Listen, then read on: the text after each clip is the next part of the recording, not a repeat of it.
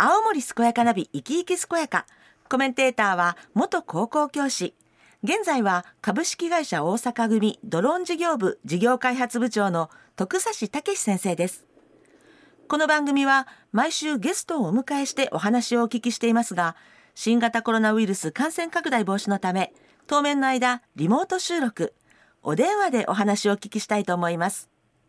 徳さんとはスタジオでアクリル板越しに収録しています。今日のゲストは東西地域県民局地域健康福祉部子ども女性相談総室女性相談課総括主幹の佐藤信代さんです。もしもし佐藤さん？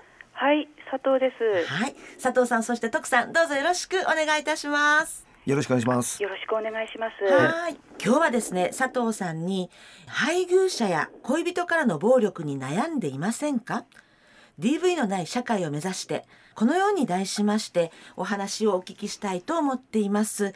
まず佐藤さんのプロフィールと普段のお仕事について教えていただいてもいいでしょうか？はい。私は令和3年4月から女性相談課に勤務し主に女性保護や庶務庁舎管理などのお仕事をしています。はい。子ども女性相談総室には女性相談所と中央児童相談所の2つの組織があります、うん児童相談所は子どもが健やかに育つよう家族等を支援する専門の相談機関であり児童福祉士や児童心理士などの専門スタッフが子どもの養育虐待心身の発達非行などの相談支援にあたり緊急保護や入所指導が必要な場合には一時保護も行います。はい。女性相談所は相談指導員や婦人相談員心理職員などが女性の抱えるさまざまな悩みの相談に応じまた配偶者暴力相談支援センターとして配偶者などからの暴力に関する相談助言支援などを行っています。うんはい、ありがとうございます。あの佐藤さんをねご紹介するときに子ども女性相談総室っていうふうにこうご紹介したんですが、はい。あの今のお話にもあるように今年度からはい。女性相談所と児童相談所が連携するようになったということなんですけど、これどうしてなんですか？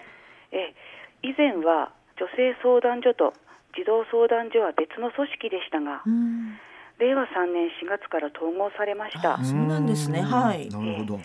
この背景としては千葉県野田市で起きた児童虐待死事件をきっかけうに、ん DV 防止法と児童虐待防止法が改正され DV を扱う女性相談所と虐待を扱う児童相談所の連携強化が法律に明記されたことによります。なるほど、連携強化が必要になったということなんですね。そうなんです、はい。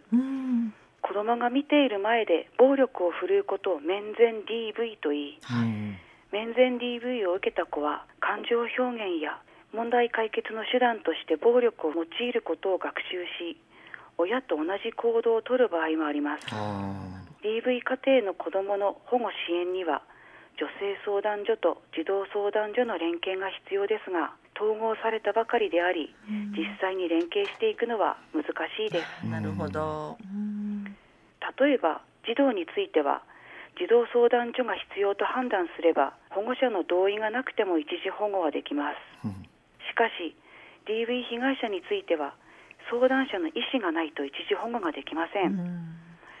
虐待担当と DV 担当の間でお互いの制度の理解を深め具体的な連携方法を今後構築していくことが課題となっています。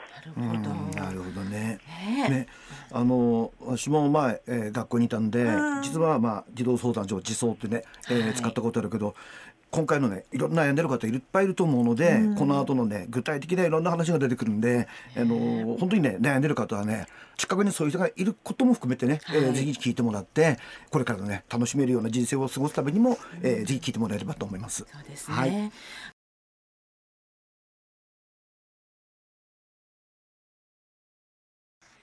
元気に健やかに自分の人生を楽しむそんな人を応援する青森健やかナビ生き生き健やか。今日は徳さんと一緒に東西地域県民局地域健康福祉部子ども女性相談総室女性相談課総括主幹の佐藤信代さんにお話を伺っています。あの佐藤さん改めて DV について教えてください。はい。DV とは英語のドメスティックバイオレンスの略語で、配偶者や恋人同性相手など親密な関係にある人からの暴力のことです。はい。暴力を振るう加害者は普段から粗暴な人もいれば社会的信用があり周囲からは暴力を振るうなんて想像できないと思われている人もいます。はい。なるほど。DV の形態には大きく5つあり殴る蹴る殴るふりをして脅すなどの身体的暴力。うん怒鳴る罵る誰のおかげで食べていけるんだなどという精神的な暴力、うん。性行為の強要否認に協力しないなどの性的暴力。うん。生活費を渡さないといった経済的暴力。うん。子供に暴力を見せるなど子供を利用した暴力などがありこれらが重なり合って何年も繰り返されることで被害者は恐怖や無力感に苛まれ心身に大きな傷を受けていくことになります。なんかとかく暴力っていうとねこう肉体に見える怪我を負わせるっていうイメージだけどいろんな種類があるということなんですね。そうなんです、はい。また DV は大人だけの問題ではなく、うん。交際相手からの暴力いわゆるデート DV があってうん。はい。10代から20代の若年層においても起こっています。うん例えばええ。交際相手が交友関係を制限したりあ行動を監視したりうん。メールや LINE をすぐに返信させたりスマホをチェックしたりするなどの行動は愛情ではなくて支配です。ーあーでも今のって徳さんありそう。でもね。これは愛情じゃなくて支配なんですね。ね、あの私もほらす数年前まで学校だったんで、はいはい。やはりこれと同じようなやっぱりこう事案みたいなのがあってん。例えば子供がまあいわゆるなんか事件を起こしました、ええ。でお母さんを呼びますよ、うん。そうお母さんが言うのはあのこのことを主人に言わないでください。でなぜですかっていうといや主人に言うと、まあ、暴力の話もするしその生活的な話もしてくるし、まあ、まさに DV ですよねこれね佐藤さんね。ですねねうんだからこう本当にちょっとしたところから我々もね DV のね現場っていうかそういうところね見ることがあるのでやはりねいろんな話をこう聞いてもらってね何かのそういうふうなね支援に役立てればと思いますよね。そうですよはいね。あの佐藤さん DV のこう特徴とか何かその加害者の共通点みたいなものはあるんですか？はい DV 加害者の特徴として暴力の後反省謝罪を繰り返しプレゼントしたりして一転して優しくなることが挙げられます。このため被害者も自分も相手の嫌がることをしたからとかもう暴力はなくなるかもなどと思い込もうとする傾向があります。うん。DV には緊張期爆発期ハネムーン期の3つのサイクルがあると言われており緊張期はイライラしてすぐ機嫌が悪くなる時期。は爆発期は怒りのコントロールができなくなり暴力を振るってしまう時期。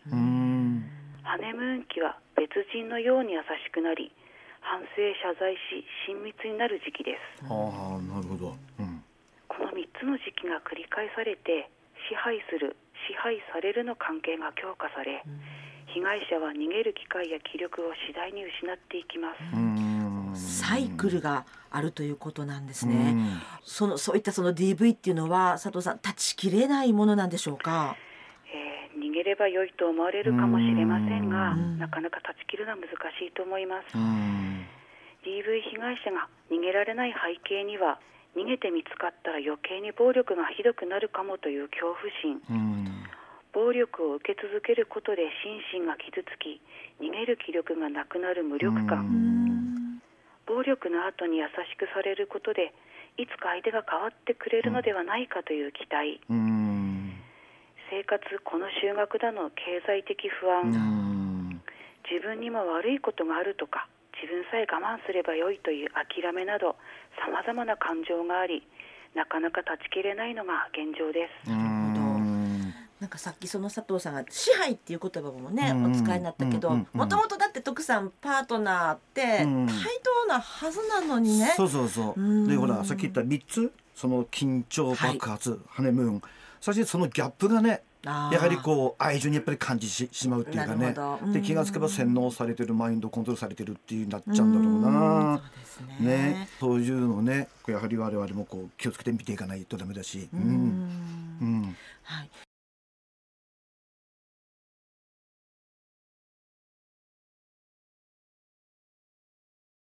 元気に健やかに自分の人生を楽しむそんな人を応援する青森健やかナビ生き生き健やか。今日は徳さんと一緒に東西地域県民局地域健康福祉部子ども女性相談総室女性相談課総括主幹の佐藤信代さんにお話を伺っています。佐藤さんあの DV 防止法っていう法律が、まあ、あるということで、えっと、この内容とか仕組みについてぜひ教えてください。はい。被害者が自力で DV から抜け出すことは難しいです。うん。被害者を保護し支援する法律に DV 防止法という法律があります。はい。DV 防止法には配偶者からの暴力に関する相談保護自立支援通報の義務配偶者暴力相談支援センターこれは DV センターと言ったりもします。ええ。その DV センターの設置や保護命令などが規定されています、内容をざっとこう教えていただいてもいいですか？はい、はい。この法の仕組みについてですがええ。法の対象には配偶者だけでなく離婚した元配偶者や同棲していた交際相手にも適用されます、なるほど。はい。暴力には身体的精神的性的暴力なども含まれます。いろいろ種類があるうんということですね、教えていただきました。はい、DV センターでは暴力についての相談助言情報の提供緊急時の安全確保や一時保護などの支援が受けられます、うん。うん。DV センターは支援をしているということですね。はい。はい。配偶者などからの暴力を受けている被害者を発見した人は DV センターに通報する努力義務のほか医師その他の医療関係者が DV に気づいた時には本人の意思を尊重しながら、うん。DV センターまたは警察に通報することができます、あそっか周囲の目も大切ということですね、うん。大切です、はい。保護命令という制度があり加害者から身体に対する暴力や殺してやるといった生命に対する脅迫を受けた場合、うん。被害者の申し立てにより裁判所が加害者に対して発する命令があります、うん。しっかりとこう法が守ってくれる仕組みがあるということですね、うん。はい。県内にはこうした DV センターが10カ所あり女性相談所にも置かれ相談に応じています。うんなるほど。徳さんこういうの知っとくの絶対大事ですよね。大事大事。うん。あの俺は DV じゃないんだけど怒るってやっぱりあるでしょ。ムカッとするの、昔で自分がねこの怒りを鎮めるっていうやり方をねうん。こう聞いたことあってやったことあるんだけども、うん。今回改めてちょっとちょっと調べたんだけどもさ怒りって6秒って言うんだよね。あー。6秒間で落ち着くって。うん。この6秒間をどうするとコントロールできるかっていうのであの4つ私は今まで2つやってたんだけどこうガーってムカムカって切った時に基本的に我々グー握ってしまって血走って次の行動動くんだけども大きくゆっくり深呼吸することで大体1回ないし2回で大体6秒過ぎる。うん。そうするとグッと落ち着く。うん。あともう一つがこうち基本的にグー握ってんだよね。うん。やっぱり。でグーをパーにするでグーパー体操という人もいるんだけども私はグーをパーにするだけで気持ちがだいぶ収まってそうか力が入ってるんだね力入ってんの。グーだと、うん、グーじゃなくてパーにすることでリラックスできるっていうふうにだから深呼吸とパー。であとはその場から場所離れる。ああなるほうん、ど、はうん離れる。であと離れるのとあとはカウントダウンっていうのもあるけどもでもね6秒間その6秒間をどうするかでもってやはりこの DV っていうのをちょっと減らすことできるのかなっていうのもちょっと自分で思ってるんですよね。か。そういうことも知っておけばね,、ね。今徳さんがそのこう未然に防ぐ、うん。ねそのこう怒りとか暴力とかを未然に防ぐその方法を教えてくれたし、佐藤さんは今ずっと DV が起こってしまった時のうん。うん。話を教えてくださってて本当にそのもう実際に傷ついてる人がいるわけだから、うん。その人たちをなんとかこう状況から救い出すことをうん。当事者だけでなくて周りも一緒に考えていかないといけないっていうことですかね。あの佐藤さんこう最後になってしまったんですけれども、ぜひあの佐藤さんから一言リスナーにメッセージをお願いいたします。はい。たとえ配偶者や恋人パートナーであってもあなたに暴力を振るうことは絶対に許されません、もしかして DV? どうしたらよいかわからない？そんな時は女性相談所に電話でも来所でもよいので相談してください、相談の費用はかかりません。秘密は守ります。ひどい暴力を受けて危険な場合には最寄りの警察署か110番または DV ホットラインへ通報してください、うん。あなたは何も悪くありません。あなたは大切な存在です。一人で悩まずまずは話してみませんか？はいね、恐怖や無力感の中からでもなんとか相談をする力をねこう振り絞っていただけたらと思うんですが佐藤さんあの、えっと、相談の電話番号などご紹介いただけますでしょうか？はい電話番号が017-781-2000ですはい、ありがとうございます。えっと復唱いたします。えー相談電話ゼ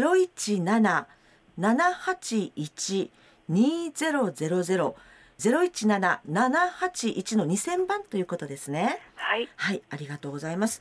徳さんいかがでした？今日。ねえーやっぱりこうなんだ、えー DV やってしまうまあそのえーそれのためにこう被害者が当然生まれる、はい。でその人が一人で悩むっていうのはまああどうしようもない話だよね。ね。だからまああのー今日のねこの相談所ってあるので、えーぜひね一人で悩まずにちょっとしたことでもいいですよねご相談するのはね。大丈夫です、ええこうね悩んでることをねちょっと聞いてもらうだけでもいいですよね。はい。ええ、まあ本当にこんな気軽にねあの電話して、その中でねこう少しこう重荷を下ろして、次の解決策に行ってねね。あのいい生活をすることができるように、えーした方がいいかと思ってます。はい。はい、なんとか道を見つけていきましょうみんなで、えー今日は徳さんと一緒に東西地域県民局地域健康福祉部子ども女性相談総室女性相談課総括主幹の佐藤信代さんにお話を伺いました佐藤さん徳さんどうもありがとうございましたありがとうございました。ありがとうございました